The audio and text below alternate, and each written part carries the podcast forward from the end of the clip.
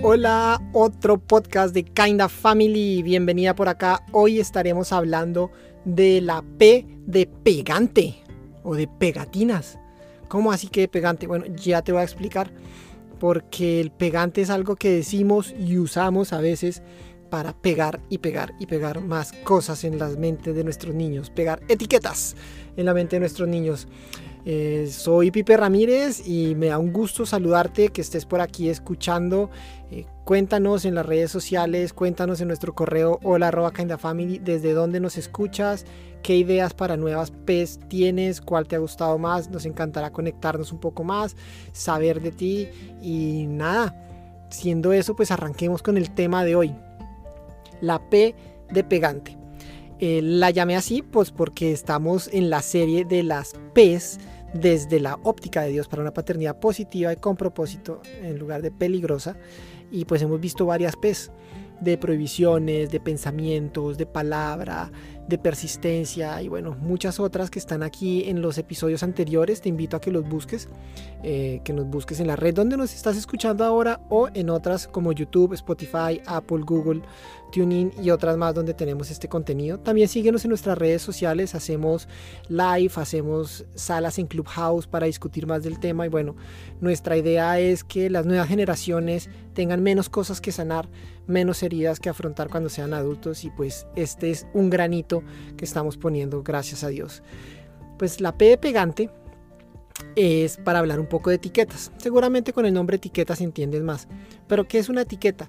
Es esta palabra que, le decimos a nuestros niños con las cuales lo estamos calificando, pero que se las decimos una, dos, tres veces y cada vez que se las decimos le ponemos más pegante, más pegante a esa etiqueta, más pegante para que sea más difícil quitarla, más difícil quitarla entre más pegante tiene.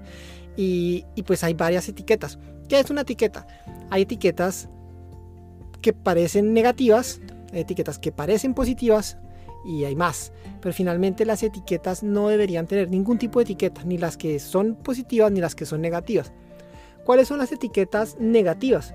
Son esas que censuran, que desaprueban, que bajan la autoestima, etiquetas como vago, desordenado, o en femenino es una vaga, una desordenada, lento, lenta, llorona, llorón, inmaduro, infantil, quejetas, gorda, esas son etiquetas.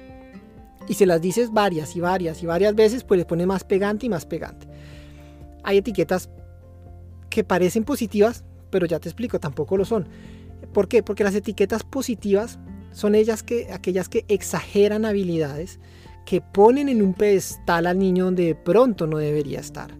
Habilidades que ponen la vara muy alta, que como papás, pues para estimularlos a que no, a que se sienta bien, pues les ponemos una etiqueta de algo que también es irreal y le ponemos una vara muy alta, una expectativa súper alta y el niño al sentir que tiene esa etiqueta bien pegadita, con harto pegante, pues termina buscando, buscando siempre llegar a tener esa etiqueta, hacer lo suficiente para llegar a esa etiqueta, porque quiere ganar la aprobación de los papás, la aprobación de sí mismos y, y a través de eso se niegan muchas veces a ellos mismos.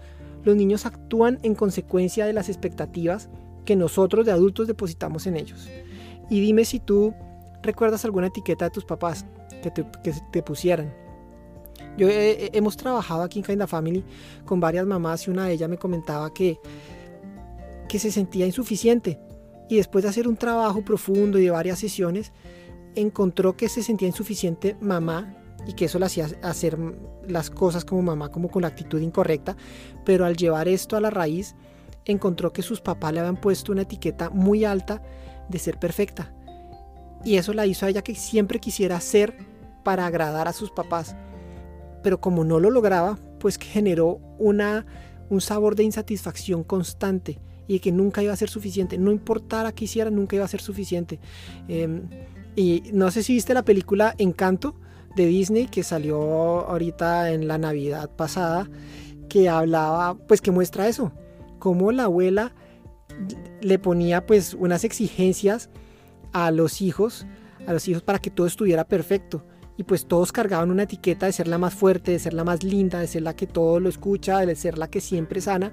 Y era buscando, buscando, buscando agradar. Entonces esas etiquetas positivas terminan siendo una carga invisible para los niños. Por ejemplo, etiquetas como campeón, tú eres el campeón, eres la más linda, el más lindo, el ganador, eres el rey, la reina. Esas son etiquetas, eres la mejor, es que tú eres perfecta, es que tú eres perfecta. Más allá de ser un piropo, termina volviéndose en una etiqueta que, entre varias veces las dices, pues más pegante y más pegante le echas. Y, en, en, la Biblia recuerdo este, este versículo donde se acerca a Jesús un joven y le dice, maestro bueno. Y, Dios, y Jesús le responde, ¿por qué me llamas bueno? Bueno solo hay uno, es Dios. Bueno solo es Dios. ni siquiera Jesús se dejó poner esta etiqueta de bueno. Y nosotros muchas veces le decimos a nuestros hijos, es que tú eres bueno, es que tú eres bueno. Y ahí le estamos poniendo una etiqueta que ni siquiera el mismo Jesús se dejó poner. Y ya ahorita te explico qué, puedes hacer, cómo puedes eh, mejorar estos, estos temas. Y hay etiquetas que son más complicadas que las dos anteriores. Y son esas etiquetas de doble sentido. ¿Qué? ¿Cómo así, Pipe? ¿Cuál etiqueta doble sentido? Déjame te explico. Etiqueta doble sentido es cuando le dices algo bueno enmascarando algo malo que no quieres. Ironía y sarcasmo sobre todo y entre chiste y chanza, como decimos en Colombia a veces. Entre chiste y chanza le dices algo que parece bueno, pero por detrás lo que quieres es decirle algo malo. Supongamos tu hijo es lento en hacer algunas cosas y tú comienzas a decirle, uff, llegó el más rápido, oh, llegó Flash, el más rápido, cuando en el fondo tu mente está ahí queriendo decir, eres el más lento. Entonces estás haciendo el combo etiqueta, porque con una sola palabra le pones dos. Ni va a ser el más rápido, pero si es el más lento o se va a hacer el más lento y comienza a desapegarse esto en su cabeza. O, uy, llegó la más puntual, ¿qué haremos con la señorita puntualidad? Por fin se dignó a bajar. Bienvenida a la mesa, ya era hora de comer, la señorita puntualidad. Y realmente en el fondo de tu corazón estás queriendo decir eso, estás pegándole dos etiquetas a la vez. Entonces, bueno, listo, Pipe, ya entendí las etiquetas. Ahora cuéntame, ¿qué hago con esto? Bueno, el consejo es sencillo cuando quieras decirle algo, díselo a la acción y no a la persona. Ataca el hacer y no el ser. Si tu hija es lenta para hacer alguna cosa, no le digas es que eres lenta, sino diles, cuando estás haciendo esto te demoras mucho. Esta acción la haces muy lento. Arreglas tu cuarto muy lento. Te demoras mucho arreglándote en el baño y le estás diciendo algo que sí puede cambiar porque estás atacando la acción, no a la persona. Es que tu cuarto está desorganizado. En lugar de ser eres una desorganizada, estás poniendo la etiqueta en el objeto, en el cuarto. El cuarto es el desorganizado y le estás dando la libertad de que si ella organiza el cuarto, pues el cuarto cambia ese adjetivo. Pero si tú le dices a ella, eres desorganizada, lo que le estás diciendo en el fondo es no importa si vas y arreglas tu cuarto, tú vas a seguir siendo una desorganizada, porque la estás definiendo a ella, estás definiendo su ser, no su hacer. En lugar de decirle, eres perezoso, eres desorganizado, dile, tu habitación está desorganizada. O le puedes decir, organiza tu habitación, seguro que te va a ir, te va a ir bien. En lugar de ponerle este calificativo a él. O, ah, es que usted es muy molesto, usted es muy cansón, usted es muy cansona, usted es muy molesto, váyase, váyase que estoy trabajando puedes decirle, veo que estás molesto, dime qué tienes y te escucharé.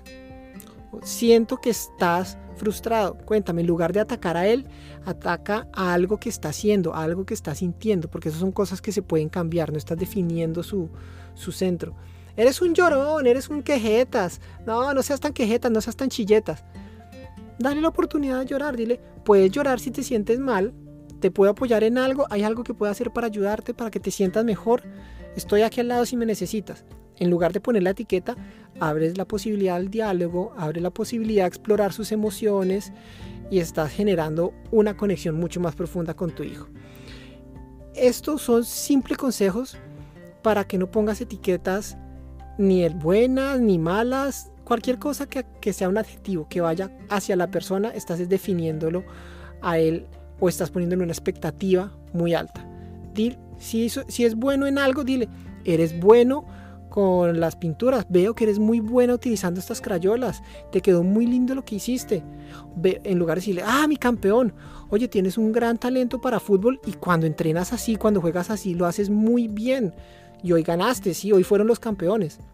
Pero que no se vuelva un, un peso invisible que van a tener que cargar quién sabe hasta cuándo. Entonces, bueno, este era la P de pegante, deja de echarle pegante a esas cosas. Si tú eres de las que estás detectando ahorita que ya habías echado pegante, que ya tenías etiquetas, no te preocupes, Dios puede ayudarte. Reconoce estas etiquetas que has puesto en tus hijos o que te has puesto tú, ponlas frente a Dios, ora, descansa y cámbialas. Cámbialas, no les pongas más pegante. Sí, va a tocar quitarlas y de pronto entre más pegante le hubieras puesto, pues más tiempo o más trabajo necesitará para quitarlas. Pero puedes comenzar desde hoy a transformar eso y dejar que salgan. Si quieres hacer eso acompañado, acompañada, escríbenos ahora acá en la Family. Nosotros tenemos diferentes formas de acompañarte.